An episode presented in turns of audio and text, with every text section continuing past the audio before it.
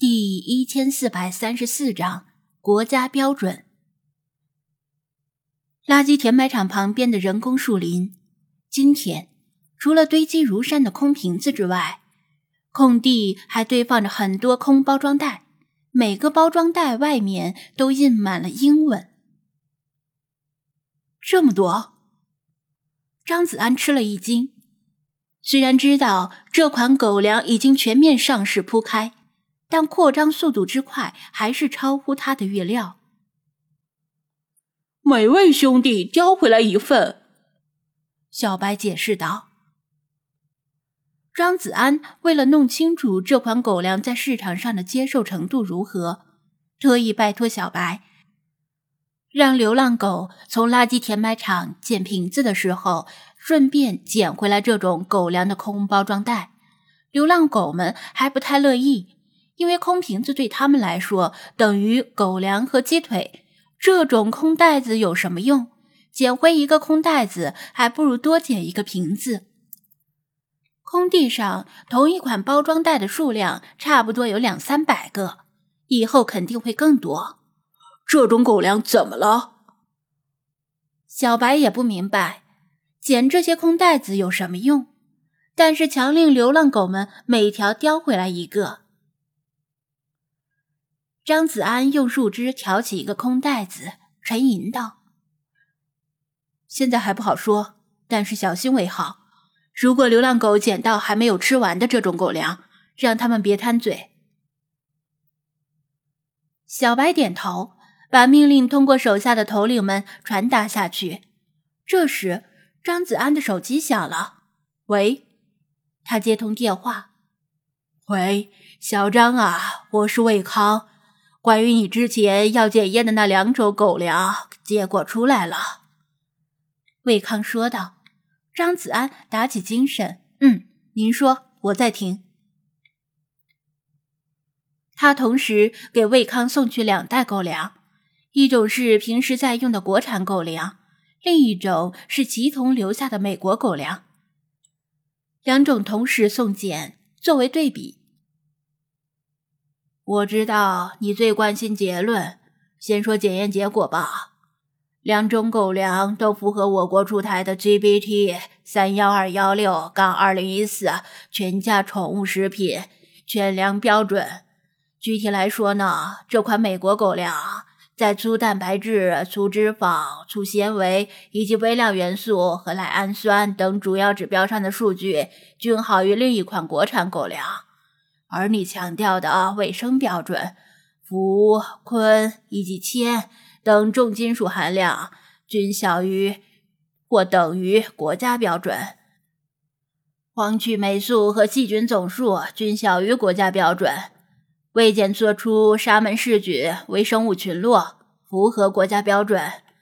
详细报告我一会儿拍下来，把图片发给你。魏康。照本宣科的念出大学同事给出的检测报告，也就是说一切正常。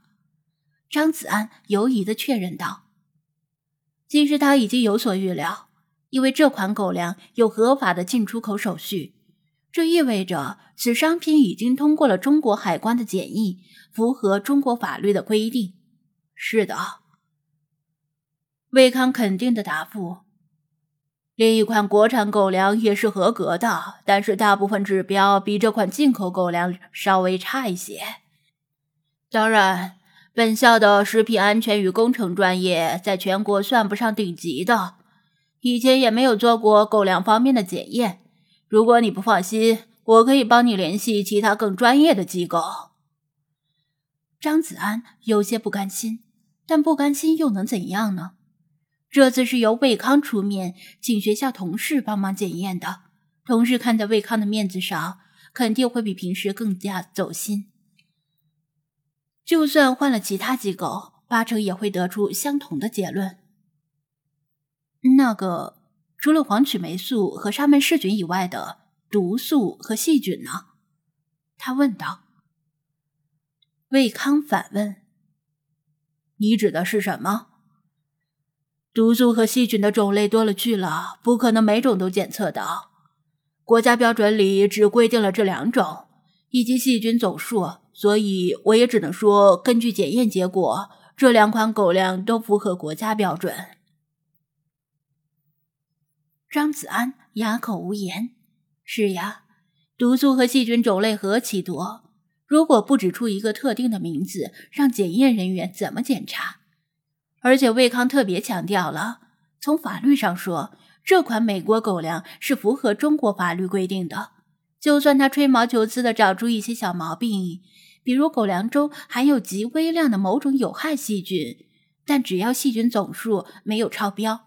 从法理上，就拿这款狗粮没有办法。张子安明白这是魏康的好意，提醒他不要做一些毫无把握的事儿。我明白了，魏教授。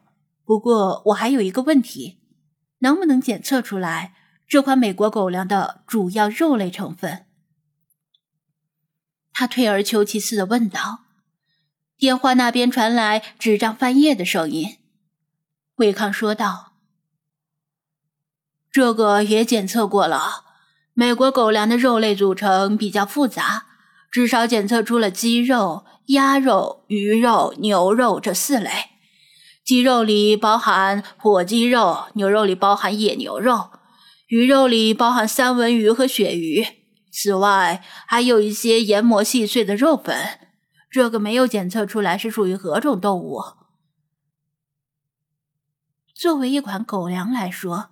肉类成分复杂并不是一件坏事儿，很多狗粮甚至以此作为肉类来源多样化以及保证营养均衡的卖点。至于肉粉，大概是磨碎的骨头与内脏，这也算是常规操作。很多中高价进口狗粮也包含肉粉，只是没标出来而已。这款狗粮价格如此便宜，若说没有肉粉是不可能的。张子安没有别的可问了，看来是自己多心了。也许这款美国口粮真的就是一款物美价廉的好东西呢。他之前怀疑这款狗粮的成分可能包括流浪猫狗的肉，现在看来，这种可能性虽然仍然无法完全排除，但几率已经很低了。再说，就算包括流浪猫狗的肉，又能怎样呢？国家标准没有规定不能用猫狗的肉制造狗粮，顶多是谴责厂家不道德。你看还有其他事儿吗？魏康问道。没了，魏教授，谢谢您的帮忙。张子安道谢。没什么，举手之劳而已。反正暑假里实验室不忙。魏康笑道。那我先挂了，有事再联系。好，张子安挂断电话，沉默的注视着空地上一大片空袋子。怎么样？以后还要每天叼回这种空袋子吗？小白见他脸色不太好，本不愿打扰他，但手下的兄弟们大热天拾荒也不容易，能减轻些负担最好。不用了，够了。张子安摇头，勉强挤出笑容。看来福尔摩斯不是谁都能当的，因为一点毫无根据的怀疑而捕风捉影，真是劳民伤财。弗拉基米尔安慰道：“没关系，大胆假设，小心求证，一向是我们工作的战略宗旨。再说，这些狗腿子闲着也是闲着。”